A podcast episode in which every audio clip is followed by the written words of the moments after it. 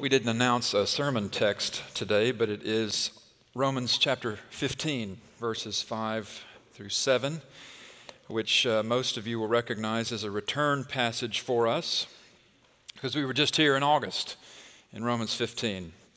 We're in between series. We've just finished a, series on Joseph uh, and Jacob, his father, and, and we're going to go to Mark chapter 12. We'll look at Mark chapter 12 the rest of this month on through December.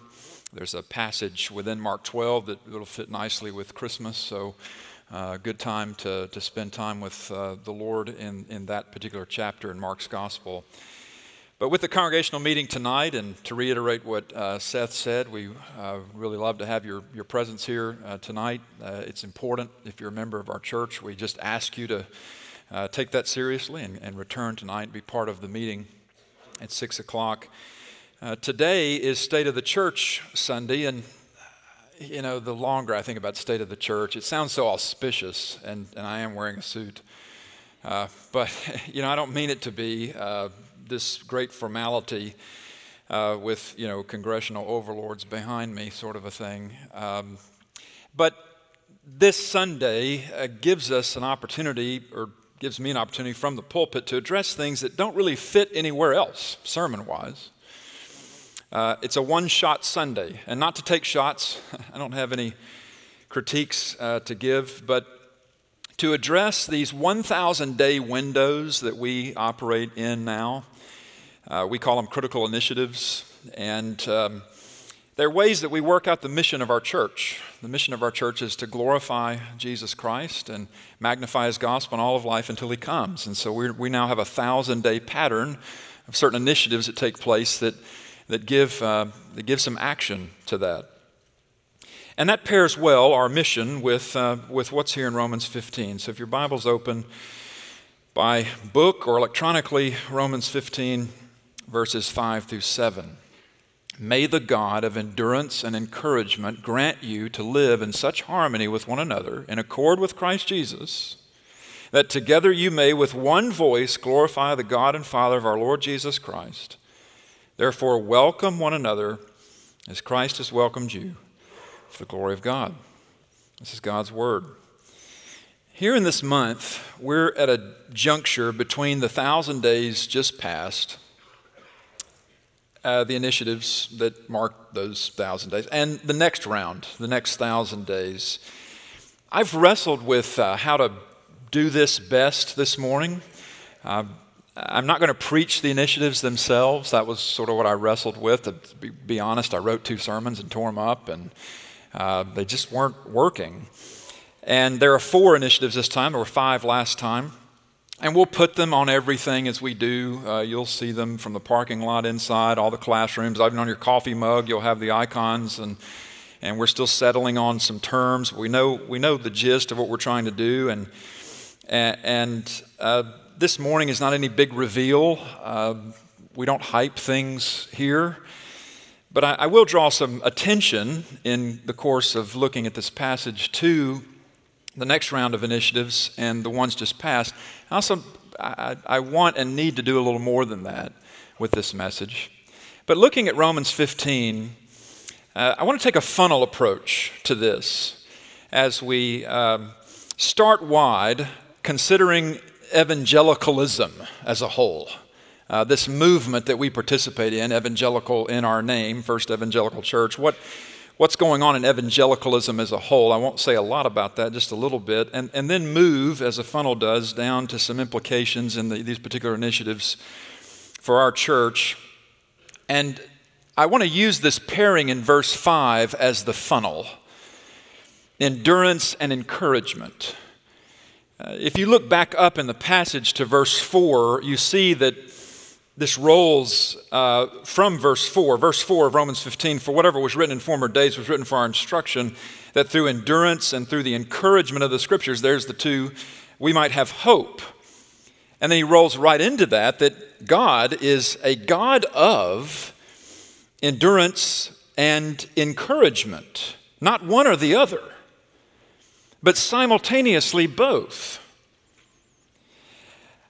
Working in both, with both, through both, so that, verse 6, we glorify Him.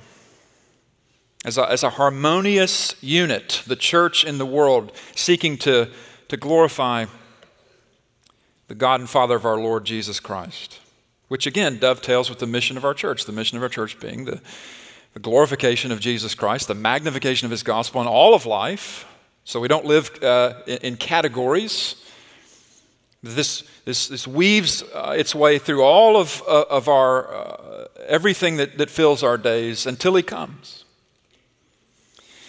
For now, until Jesus does, looking at this pairing in verse 5 here, endurance and encouragement, for, for now, we tend to have an either or relationship to endurance and encouragement. Encouragement, good, endurance, bad. Unless you're, you know, like an extreme athlete or something, you go seeking uh, enduro trials and such. But, but we want out of endured difficulties. Of course we do. We're human. We want to get beyond sufferings we're enduring. We want to get over to the other side of, of whatever is opposite the bleak time or circumstances we might be enduring because we tend to think that encouragement is over there when the endurance is, is finished, when the difficult thing is past.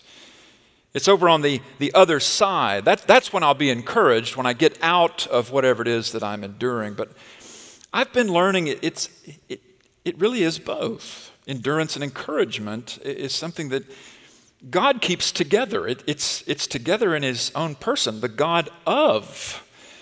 This is part of His character, endurance and encouragement both. And I've been learning this particularly this year as this has not been a, an easy year for me personally in many respects, very difficult year in a lot of ways. And so I've, I've been learning that encouragement is not an experience waiting for me on the other side. If I can just get to 2020, it'll have to be better. Uh, it, it's not a, a, a, thing that is out there on the other side of what I'm enduring, but it's a, encouragement is a thing that comes alongside and is even inside the thing that we're enduring, whatever it is. And, and that may not sound to you like a world beater insight, but to be a churchman, which I, I want to be not just as someone who works for the church, but, but a churchman through, throughout. For, for us all to be not just attenders, but churchmen and church women, we have to embrace how endurance and encouragement mix together, how they coexist. And the reason is because we find the church not sometimes encouraging and sometimes a lot to endure. There are hills and valleys in, in everyone's experience. But the church is always a mashup of both together. Encouraging things and things to endure at the same time. Eugene Peterson called the church equal parts mystery and mess. And he wasn't taking a shot. He was rather speaking to standard experience as we await the Lord's return until he comes. That's the perfection of the church. At this point, we, we won't experience the perfection of the church. We'll get glimpses of it, but, but never the authentic thing until, until the Lord is back. Encouragement is available inside endured experience alongside that thing that may not get better. I may continue to have to endure it. And if it doesn't get better, whatever it is, that doesn't mean I'm, I'm without encouragement because God is the God of endurance and encouragement, not one or the other, both together. Now, let me apply this, this idea of a funnel, broadly with evangelicalism and, and then narrowing to First Evan, keep, keeping endurance and encouragement together. I can say I've never been more personally encouraged to be at First Evan, to be a First Evaner than now. And that has so much to do, uh, there's, there's many uh, things that factor into that, but it has so much to do with, with how well you treat me and my family how good you are to us and how God has used you when I first arrived here almost 17 years ago. Uh, a broken church planter. That work that I'd been involved in, it felt like it had been ripped away from me, and, and, and my heart was still in Murfreesboro for a good year and a half. I couldn't enjoy being here, and, and, and you're in your own way, you don't know that you do it, but in your own way, you were a healing place for me. And I found myself this year uh, in need of healing again, and in your own way. Times you weren't even aware. Uh, God was using you as a healing agent and is still using you as a healing agent for me in some ways that I need. So I experience a lot of encouragement at First Evan. I mean, we've got things to work on, sure. That's the point of the critical initiatives. And if you say, well, I don't even know the critical initiatives exist, we need to work on that too, you know. Um, they're all over the place, by the way. They're in the parking lot, they're in every room, they're on the coffee mug, they're on your bulletin, you know. If you say, I don't know what they exist, like somebody said, I didn't know John Piper was speaking here this week. Read your bulletin. And then they go, Well, I don't read the bulletin. You go, Well, this is my problem? You know? I mean, come on. Yeah, we got things to work on, sure. That's the point, and that's the opportunity of initiatives. That's, that's why we have a mission and why we take the mission seriously. We don't put it in your face all the time, but we, we work on it.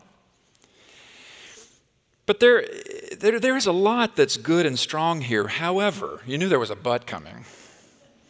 Looking at broader evangelicalism, the big rim of the funnel, I find I've never felt more like I'm enduring things that have infected our public witness uh, namely how tribal evangelicalism has become.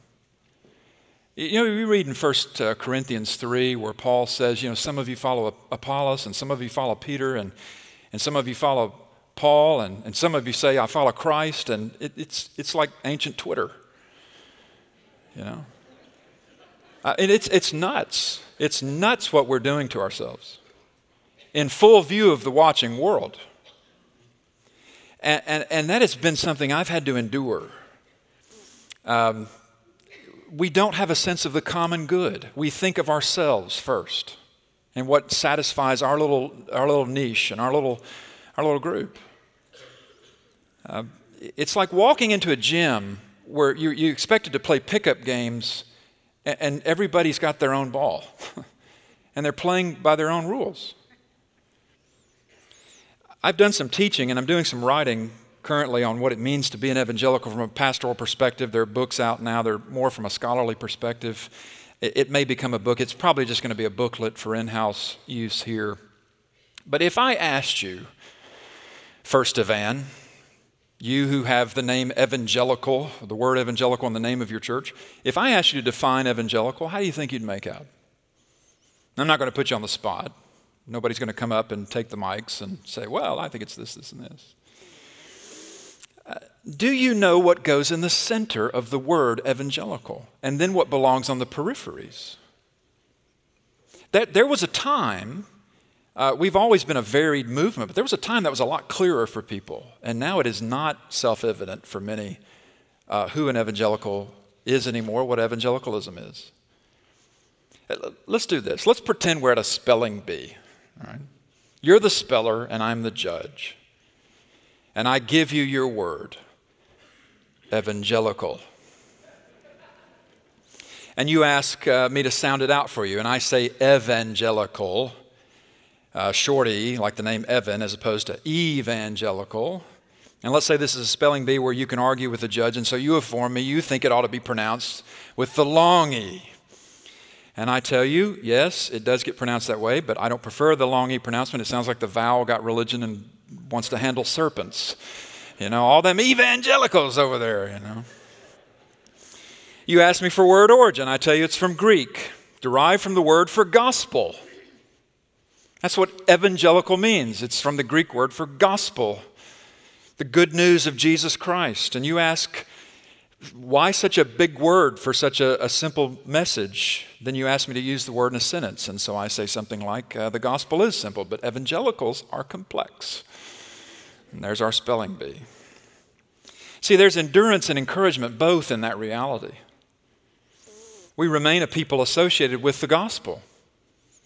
Jesus, front and center first to last, the only chosen one, the gospel being the only thing that can harmonize people who otherwise have no earthly reason to, to try to get on the same music. to harmonize, to have one voice as the passage. The gospel is the only real tuning fork to bring that about, what verses 5 and 6 and 7 are saying here. Evangelicals remain a people of the gospel. Uh, the gospel and donuts, apparently. Uh, I say this because one of my daughters went to a Catholic church recently with a friend, and uh, we were asking her afterwards, well, what was it like? And she was telling us differences she noticed. And one of the differences was, oh, and they don't serve donuts, they serve fruit. and I said, see, evangelicals are better. Uh, you missed out. Evangelicals remain a people of the gospel. Be encouraged by that. God hasn't gone anywhere. Be encouraged by that. But we've also got to square with the fact that our label, evangelical, is a hurdle in public perception like it's never been. And I tell you, look, if you are sharing your faith, if you're interacting with non Christian people, you know this. If you're not interacting with non Christian people, you, you don't really have ever cause to think about this. If all your interactions with Christians, you don't think about it. But you talk to somebody who's not a Christian, and you mentioned an evangelical, and, and what does not forefront first come to mind are people who are following the Lord Jesus Christ and look like him. And I don't say that to blame us or to shame us. It's just the reality of where we are.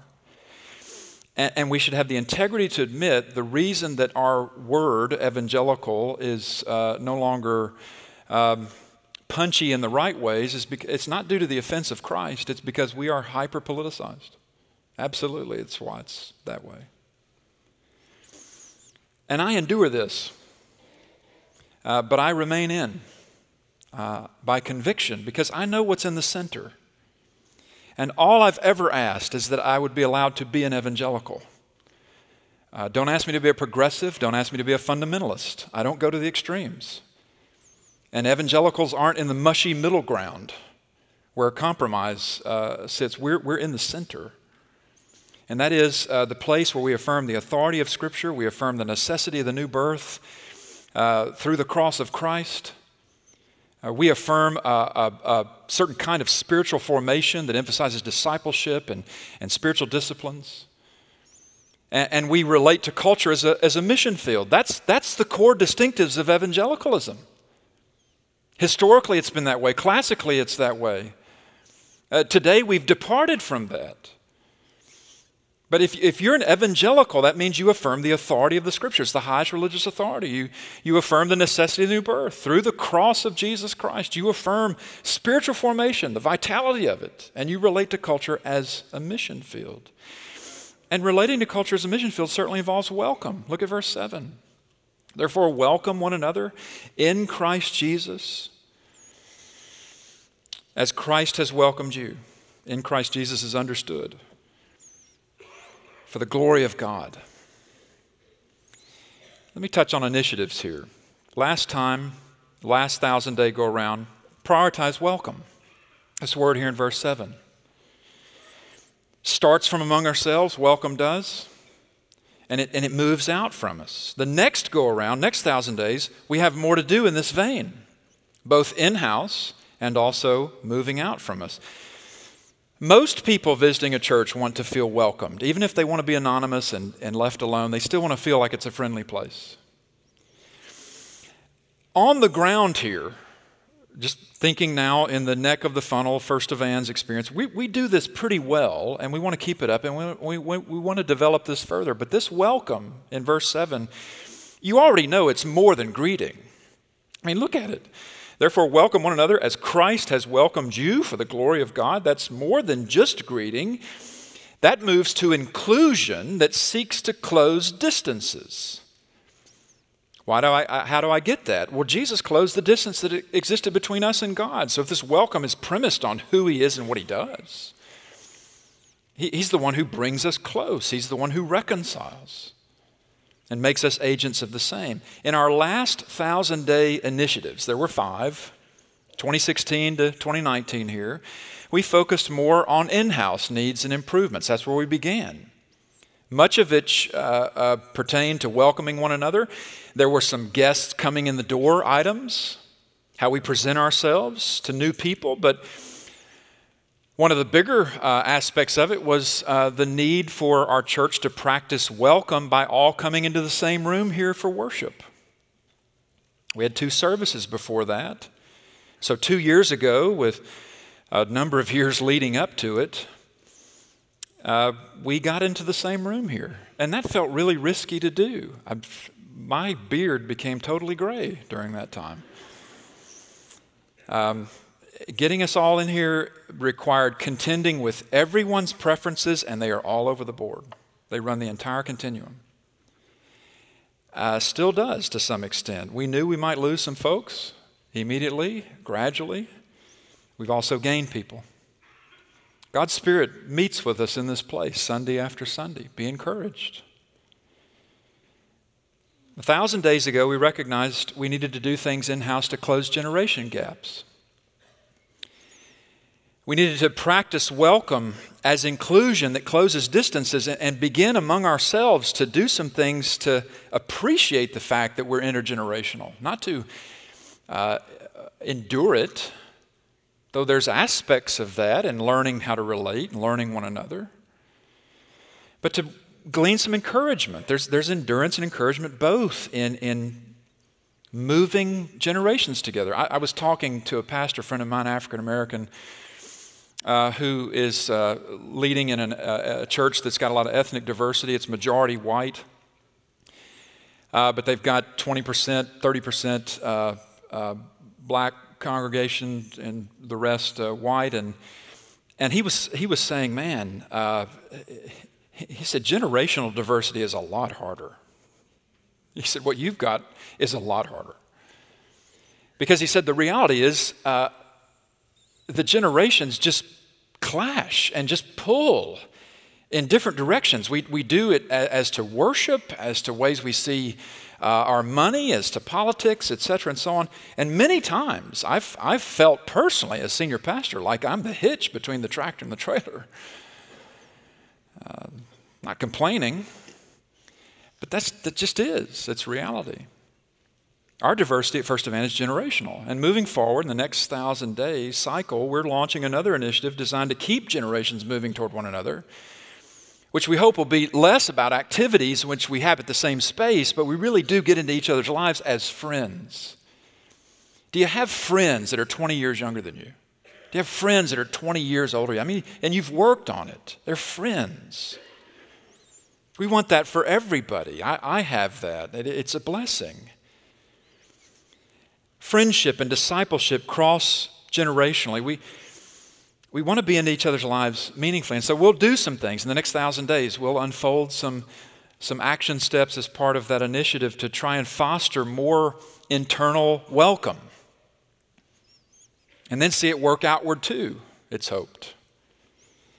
An important piece of this also, just while I'm on the generational uh, topic, is if you're in your 20s and 30s, You've told us, by us I mean leaders, uh, and, and you've, a number of you in that age span have told us, uh, you often feel like the trailer.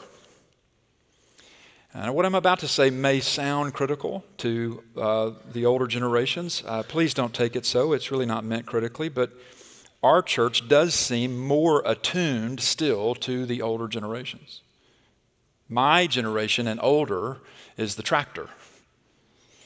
And, and the church, that means the church will adjust more readily uh, for older generations' needs and desires and critiques and complaints. Again, please don't hear blame or shame in that. It's just a reality in an intergenerational church. And so the work that we have to do is, is taking our 20s and 30s and more meaningfully grafting them in uh, to, to everything that we do in leadership and, and the rest of it, where where all, if we become a church of true intergenerational welcome, all ages feel represented, served, heard, loved, and, and the, together with one voice, glorifying God and, and, and through, the, through the Lord Jesus. But within this also, how God moves people, his, his people together. One of the things God is doing in wider evangelicalism now, back to the, the big part of the funnel, is, is He's breaking down racial barriers which the younger generations tend to be very, very passionate about. And what I've learned about passion is you don't dam it, you channel it.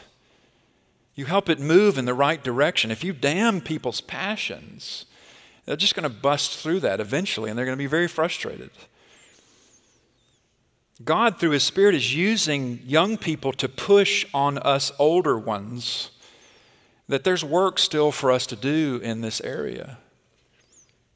God is at work in His people promoting welcome across racial lines, over racial hurdles, resulting in, in our not just visiting each other's spaces, but inhabiting them, experiencing genuine friendship, which genuine friendship will always turn into love if it's genuine friendship. More than just companionship, more than just acquaintances. So, looking ahead in our next round of initiatives, we have one that seeks to build fellowship with other ethnic congregations. Uh, we have no interest in taking anyone else's members, but we would like to see God put more people among us who don't look like the majority of us look in advance of what heaven is supposed to be like. People from everywhere. And our motivation of this, I know, I know the times we live in, and I know how tribal we get. And our motivation for this is not trying to keep pace with passing social movements. It's an eternal motivation. It's a Revelation 5 motivation. We're interested in doing what we can to give you the opportunity to experience what I've experienced the last few years building friendships interracially and cross culturally, good friendships, and realizing, man, there's things I need to learn. There's things I don't even know uh, that, that ways uh, that, that I've, I've wounded and, and, and other ways that I help. And, and I, I don't know all that until I make friends. And we got to open our homes to this, not just our, our shared church spaces. Over the next thousand days, we'll give ourselves to some steps in those directions. And, and a little mantra that I've adopted is uh, steps before strides. We hope to see strides, but we need to see steps first. And so we'll do some things to, to help us all with this. And as we do this, if you're somebody who's skeptical of it, I, I just ask you please don't read into our desire for multi ethnic friendship narratives, social narratives we're not pulling from. Please don't do that. Uh, there are a lot of things that swirl around race relations in this country that are just toxic.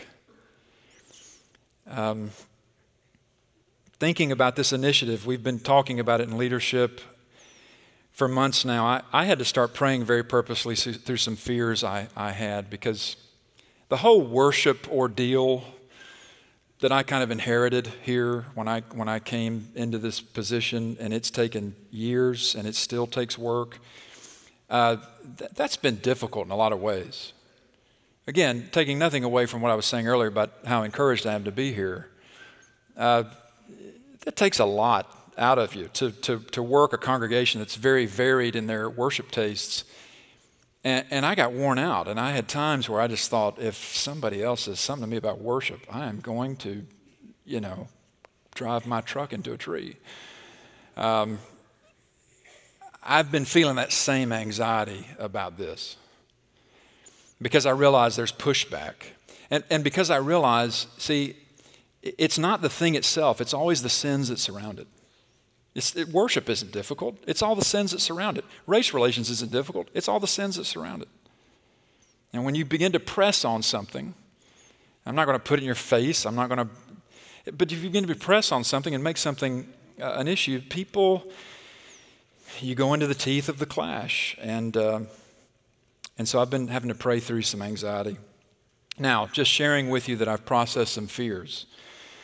There's a larger backdrop to that, and, and I, I think this is the right Sunday to pivot to the state of the pastor coming out of the thousand days we've just had and moving to the next round. I'm not trying to draw attention to myself, uh, but my saying encouragement is not on the other side of the thing endured, but alongside it and inside it. That's been a hard won insight for me. Um, it's emerged from within some very difficult experiences that began in our family about four years ago, which I've been open about. This place that I stand, this pulpit, these moments when we enter this room together each Sunday as we do, it, it should be used to glorify Jesus and magnify his gospel in all of life until he comes. And that's what I aim to do with the space that I'm in every Sunday, uh, whatever series I'm teaching, wherever we are in the Bible. But in doing this Sunday in and Sunday out, through various kinds of challenges, um, there have been some out Sundays for me that I still worked, uh, by which I, I mean the last four years have for me been the hardest trek of my life personally.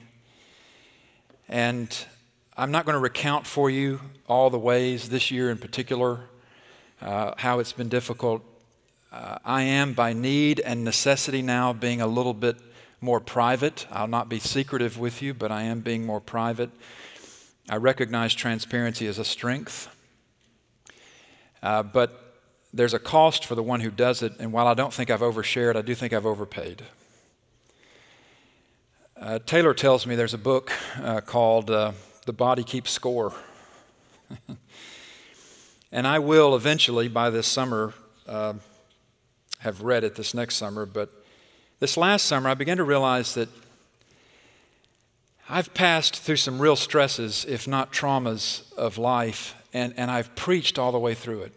I've just shown up and done my job. Uh, my primary way of dealing with things, some of the things you know about and, and others you don't, only a few do, has been to try to preach myself to a better state. Um, but if it's true the body keeps score, while I appear on Sundays from this piece of furniture to be moving the ball, uh, I'm also a little slow to get up now. Uh, to switch sports metaphors, you know, in my book, if you've read read that, I, I, lead with Roy Hobbs of The Natural. It's a baseball movie, how at the, the climactic at bat, he's bleeding through his jersey and he still hits a home run. And that picture is a couple dozen Sundays for me over the last thousand days. I, don't think so highly of myself to think my sermons are home runs. But I don't have a better picture to offer you of what it's like to do your job well, have people affirm you in it, get the hits you're supposed to get but no, you're not doing well emotionally, even when God is using you. I've learned that it's possible to utilize your gift and bless the church and all the while feel this, uh, this, this great sense of my insides are on fire. Uh, my marriage is not in trouble. Okay, uh, I don't have some secret uh, life to confess. Slow to get up means you can still go. Uh, it, you can still play, but you've hurt something, and it needs care.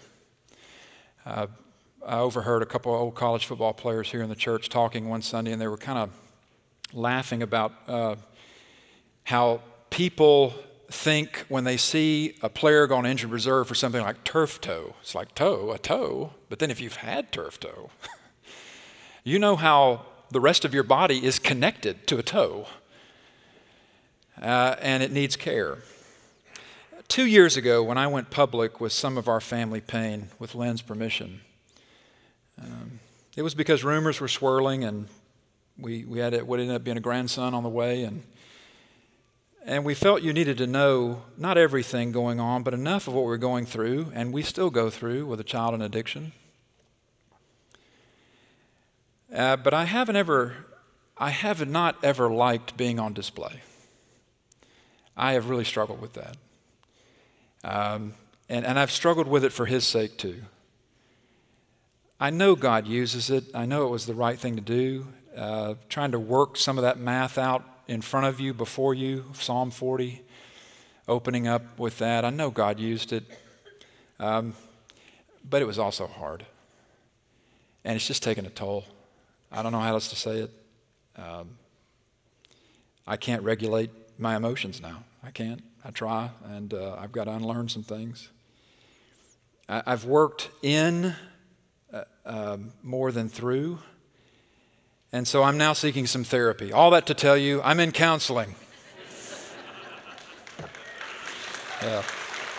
I don't know if that needs applause, but all right. I'll take it. And the reason I am is because I want to keep doing this. I want to keep doing this here. Uh, I don't want to go somewhere else and start over. I just take my own self with me. Uh, and and I'm doing this too because I love you and I'm grateful for you all the many ways my family is loved by you. I mean, we really have fared well here for almost 17 years now. I don't feel distant from God. I don't feel distant from y'all. I'm not burned out, but what I'm realize is there's a fault line in me uh, that I'm finally having to deal with, and it is that I hold a lot in. I stuff a lot. I try to hold it all down. I try to hold it all together. I really do try to keep up appearances uh, of having it all together. Pastors are especially bad that way, at least this pastor is. But after a while, when you do that, you deplete your capacities to be healthy internally. I mean, I'm healthy physically. I work out and don't eat a lot of donuts, and and uh, you know. And, so I'm working at self care now to try to get to a better place. And, I'm, and I've got some ideas to run by the session when we meet of uh, some counsel I've received of what I, what I think getting healthier emotionally will, will entail. I'll still be fully present to, to our church, but there'll, there'll need to be uh, times that punctuate that where um, I'm able to do some things that are restorative. Um, you know, back in Romans 5, we're taught there that the things you endure are the very things that develop your character and your hope. And that we're supposed to take encouragement from that. And so by the time you get to Romans 15, he's just reiterating what he already kind of said in Romans 5 about that. But though my hope has deepened uh, through all I've experienced, again, some of it you know, don't, you know, life is not terrible. Um, but there's just been some things that have been hard all around the board. And, um, and some of it's made more hard by the way I take it. And so some things you know about, some things you don't. A few people do know about the things the collective don't. But my hope has deepened as well as my love for the Savior. I can honestly say I love Jesus more today than I've ever loved him. And I want to honor him and please him more today than I ever have. But Scripture never indicates, nor it doesn't say in Romans 5 that I could see, looked at it in Greek too, or anywhere else, uh, that your character and hope has to develop at the expense of your emotional health. And so there's got to be a way to have growth through hard things that don't let up, that haven't changed, without feeling like you're burning up your insides all the time. See, I've been choosing to process things on the fly and you crash when you do that at some point. I've been thinking, well, as long as I work out and maintain relationships and come and do my job, it'll all be fine. And then you just come to realize, no, I'm not fine. There's a lot of things I'm still struggling with. God's grace is real to me, God's church. Y'all have been givers of it, conduits of it, and you didn't you didn't even know it at times, which which makes you great and useful to God. And that's all we could ever really want as a church. I mean, really. Well, I've taken up all the time I need to. I'm going to call an audible on the last song. Where's Ken? Can we do Be Thou My Vision? Can you guys find Be Thou My Vision? Watch them scramble up there. No, they're not going to scramble because they're professionals. They know exactly where it is. Well, the hymn book, yeah, there's that too.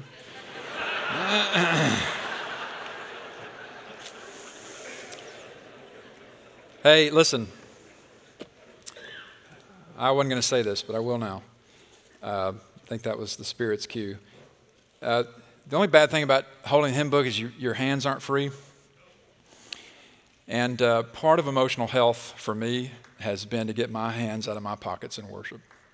Now, don't wait, don't, don't, don't, let's, let's not do that because that singles out people who don't feel comfortable raising their hands. And that's okay. Okay? That's why I didn't want to say this. But let's just have a little conversation about it right here. Um, I limited myself. I kept myself from doing that for years. It was part of my emotional retentiveness, okay? Because I didn't want people to think uh, things about me theologically, or, and that was just uh, mistaken, okay? So let's just make a deal, all right? I'd like to have some freedom. I'd like to be able to raise my hands if I want to. Um, and I'd like you to not conclude that means that I've changed my theology And I'd like you to have that freedom, but I'd also like you to have the freedom to not do it. And that nobody looks at you askance and nobody looks at me because the people who are looking askance have missed Jesus altogether in this. And, and they need Jesus. And so let's just agree, could we? Uh, I need it for my emotional health. I need to be able to lift my hands. I mean, for years, y'all, I didn't do that. And I knew I should. And, uh, and I did it privately. you know, I was one of those closet guys in the closet. You know? and it was the hardest thing to actually do that in here because I'm up there. I'm not back there where it would have been a little easier to do. And, and what does this mean? Well, it, it means, God, I identify with what is being said and I need that. And my hands are open. And I want you to do the work in me that you're doing in others. John Piper was standing here with me Friday night, and I loved watching how he sang. Because that guy, as he would sing, he would do this. It's kind of how he did it. And he would, when, when there was emphatic points in songs, he'd make a point like this. Do that. And I thought, John Piper is doing that. I love that. I'd like to do that too. And again, I, I, really am sensitive to those who that's not how, how you need to express, and that is okay. Please hear that. Okay? That's why I stopped the applause a minute ago, because it, it's not about me. But I haven't done that in 17 years here, and I'm doing it now. And I'm not trying to flout anything in your face, but I'm just trying to tell you that I got to have some freedom in that way. And so um, that's part of self care, which can be very selfish, I realize, but it's also part of worship, right? I mean, it is part of what the scriptures call us to do and praising. And, and one of the things I got to learn how to do to get out of the emotional ditch I'm in, I got to learn how to praise. I don't know how to do that. That's a terrible thing for a pastor to admit. I don't know how to praise. I mean, I've, I've had a very cerebral walk with God for 50 years. And so I, I, the emotions have to catch up. Don't be afraid, okay? Um, we tend to fear that a little bit in our circles because, you know, cerebral is comfortable, intellectual is comfortable. Um, emotional is where it gets a little, it's going to get out of bounds, you know. So it's 12:02, and we're still on a, a white church clock. So um, let us. Uh, let us conclude at this point. We are, it's true. True. I'm just speaking truth. I haven't lost my ability to speak the truth. All right. Um, thank you for putting up with me. Next, next. Um,